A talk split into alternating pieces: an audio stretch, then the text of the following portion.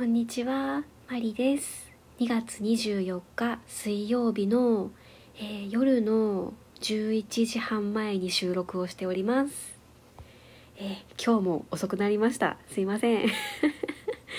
あの、ふみこ先生のラジオトークライブやら、あの、いろいろ配信のものを見てましたらこんな時間になってしまいました。うん。いや、でもそっちが優先なんでね、しょうがないですよね。えっと恒例のギフトのお礼からです。えっと指ハートを一つと美味しい棒をですね。なんと10本もいただきました。何が起こったんでしょう？ありがとうございます。あれですよきっと。あの赤い弓じゃないわ。赤の毛替えを してきましたっていうトークを出したからかなと思うんですけど。ありがとうございます。とでまあ昨日のラジオでその毛替えしてきましたっていう話を出してたわけなんですけれども、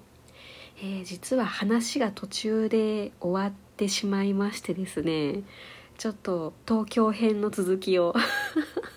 今日は喋ろうと思います。えっと多分秋葉原の島村ストリングス秋葉原店に行ってでオレンジか赤かどっちか迷って結局赤にしてかっこよかったですみたいな話で多分終わってたと思うんですね。で、まあ、その秋葉原で着替えに出してですねまあ当然すぐにできることはないので90分時間をもらいますっていう説明だったんですね。でまあ東京のしかも秋葉原って、まあ、あのもう正直言うと行くの初めてだったんですよ。秋葉原。なので島村楽器さんに行く時も本当に地図あの Google マップ見ながら案内してもらいながら行きましたしなので秋葉原で90分後にまたいらしてくださいって言われてもえどうしようってなって。どこで何をしたらいいか本当に全然分かんなかったんですね。で、えー Google マップを見ながら島村楽器さんに行ってましたのでもう一回その Google マップを開いてみたんですね。でそしたらなんとですね近くに猫カフェがあったんですよ。うん。あのーなんていうとこだったかな。ドン・キホーテの裏の筋の通りだったと思うんですけどモカっていう確かねなんか調べたら全国にお店があったんですよね。大阪だったら心斎橋とかあと大日のイオンモールとかにもなんかお店が入ってるそうなんですけれどもあれです。あのペットショップがやってる猫カフェっていうやつです。でその秋葉原のモカはですね1階がペットショップになってまして2階が猫カフェだったんですね。もう時間を潰すにはうってつけです。やばと思いながら まずは1階のペットショップから見ていったんですよね、えーそしたらワンコとニャンコがいっぱいいましてですねめっちゃ可愛いんですよ。もうね寝てる子たちも多かったんですけど起きてる子たちは「あ人が来た人が来た」って言ってそのケージの近くの方まで寄ってきてくれるんですよね。でめっちゃ可愛いんですよ。やばい。マジで可愛い。でそのワンコとニャンコを見てるだけでもだいぶ時間が潰せたんですけどいやあの猫カフェにも行かなければと途中で思いましてですね。でその2階の猫カフェの方に上がっていったわけです、えーお店に入った時点で見えていたニャンコが多分45匹ぐらいかな、まあ、あの奥の方とかもっともっと多分いっぱいいたと思うんですけど 見つけられなかったですね、えーそのにゃんこたちがですね最初はものすごい遠巻きにしてたんですよ。もう私の視界には入ってるんですけどもう変なやつ来たみたいな感じでめっちゃ最初見られてて もう全然寄ってきてもくれないんですよね。うん。でただ座ってこうしばらく経ってるとですねだんだんじりじり近づいてきてくれるんですよ。で気が付いたら足元にすり寄ってきてくれる子もいたりあとは少し遠くの方の椅子に座ってじーってこっちを見てる子もいたりしていやー癒されました。めっちゃ可愛かったです。いやーワンコもニャンコも飼いたいんですけどね。まあどうしても今のうちで飼うのはちょっと難しいのでうんペット不可なんですよ。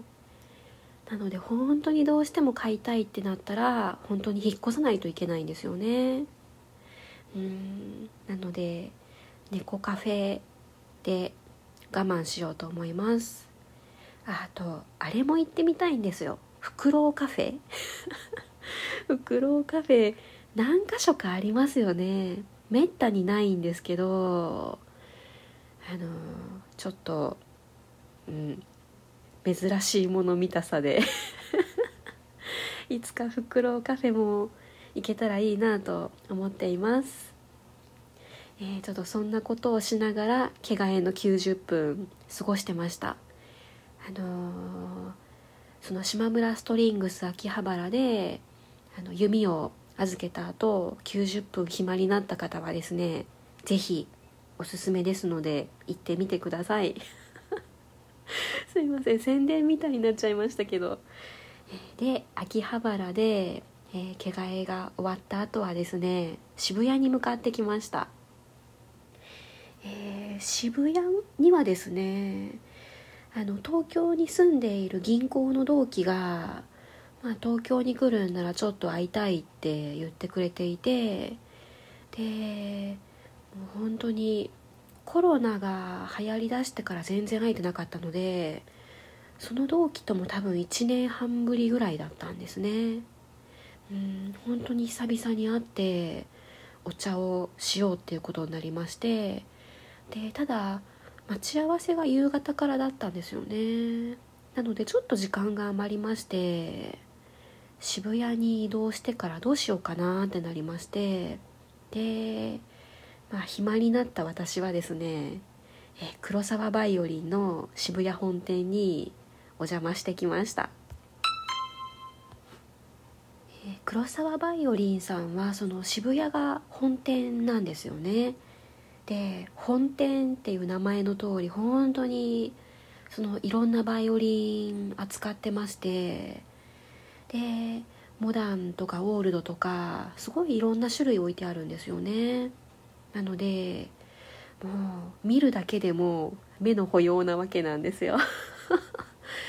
でそのまあ時間潰しと思って黒沢バイオリンさんに行って、えー、少しその渋谷本店の皆さんとお話をしながらガラスケースの中のいい楽器をちょっとこう 見せてもらって時間を潰しをした後ですね。その銀行の同期と会ってお茶をしてきました、えー、ていうお店だったかもうちょっと覚えてないんですけどいやーやっぱりなんか東京のカフェって基本おしゃれですよね。まあその恵比寿ガーデンプレイスに行った時も思ったんですけどもう基本的に全部おしゃれ。うんそんなわけで、えー、朝は新横浜を経由してでここからは秋葉原と渋谷で本当に丸一日満喫してきました。東京編後半でした。であと今日はですね、まあ、ツイッターでもつぶやいてたんですけれども確定申告やっとできました。前にしようとした時に源泉徴収票を印刷してくるの忘れましてですね、えー、月曜日に印刷してきましたのでやっと確定申告終わりました。まああの私の場合はその源泉徴収も年末調整も会社でやってくれてるのでまあ、あの何もなければ別に確定申告しなくていいんですけれどもね、えー、私はですね寄付金控除があります。うん。あの寄付をしてます。あのふるさと納税とかああいう系ではなくてですねそのユニセフとかあのああいう系です。公益財団法人です。あの私の父がですねもうずっと何十年もユニセフに寄付をしてるんですよね。で、まあ、あの物心ついた時からじゃないですけど本当に昔からそのユニセフの解放っていうんですかね。その定期的に冊子みたいなのが家に届いていてなので、まあ、結構その、うん、発展途上国への寄付っていうのが身近だったんですよね私の場合。でなんとなくなんですけど私も社会人になってこう自分の自由になるお金を稼げるようになったら自分のお金でちゃんと寄付をしたいなって思ってましてで社会人3年目ぐらいからですね寄付をし始めたんですねでそこからもう10年以上ずっとですね同じところを通して寄付を続けているわけです。うんえー、自分の生活が苦しくならない程度に続けていきたいと思っ